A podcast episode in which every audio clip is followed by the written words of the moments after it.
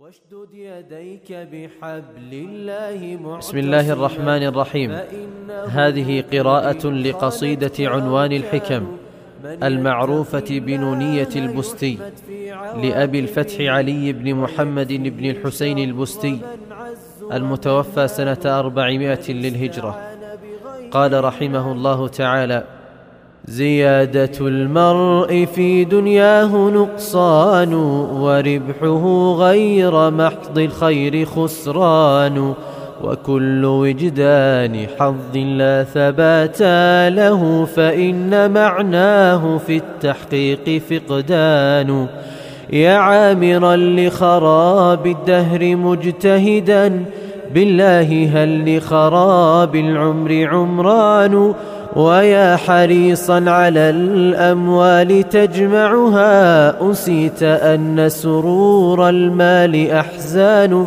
زع الفؤاد عن الدنيا وزينتها فصفها كدر والوصل هجران. وأرع سمعك أمثالا أفصلها كما يفصل ياقوت ومرجان. أحسن إلى الناس تستعبد قلوبهم. فطالما استعبد الإنسان إحسان وإن أساء مسيء فليكن لك في عروض زلته صفح وغفران.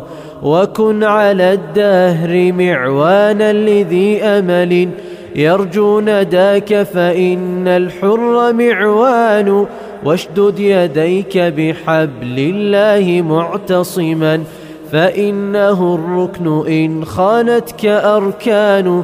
من يتق الله يحمد في عواقبه ويكفه شر من عز ومن هان.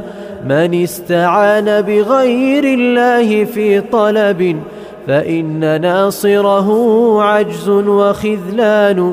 من كان للخير مناعا فليس له. على الحقيقة إخوان وأخدان.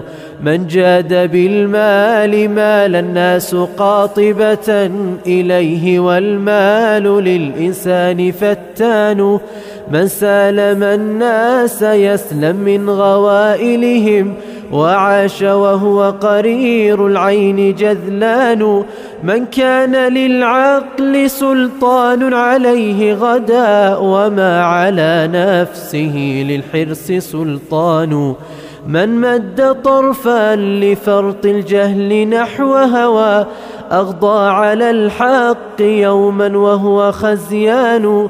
من عاشر الناس لاق منهم نصبا لأن سوسهم بغي وعدوان. ومن يفتش عن الإخوان يقلهم فجل إخوان هذا الدهر خوان.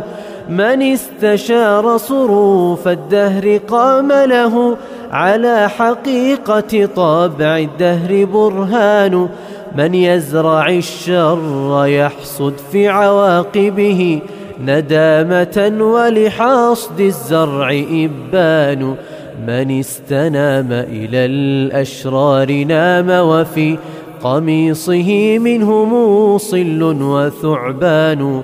كن ريق البشر إن الحر همته صحيفة وعليها البشر عنوان ورافق الرفق في كل الأمور فلم يندم رفيق ولم يذممه إنسان ولا يغرنك حظ جره خرق فالخرق هدم ورفق المرء بنيان.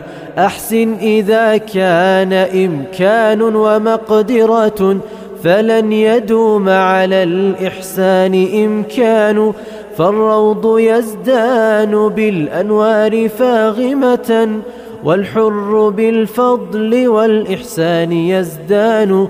صن حر وجهك لا تهتك غلالته فكل حر لحر الوجه صوان فإن لقيت عدوا فالقه أبدا والوجه بالبشر والإشراق غضان دع التكاسل في الخيرات تطلبها فليس يسعد بالخيرات كسلان لظل للمرء يعرى من تقى ونهى وإن أضلته أورق وأفنان والناس أعوان من والته دولته وهم عليه إذا عادته أعوان. سحبان من غير مال باقل حصر وباقل في ثراء المال سحبان.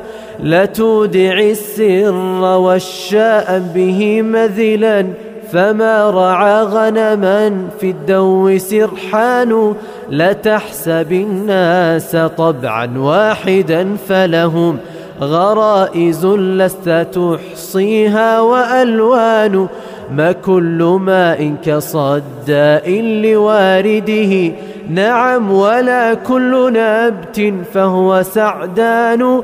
لتخدشن بمطل وجه عارفة فالبر يخدشه مطل وليان. لتستشر غير ندب حازم يقظ قد استوى فيه إسرار وإعلان.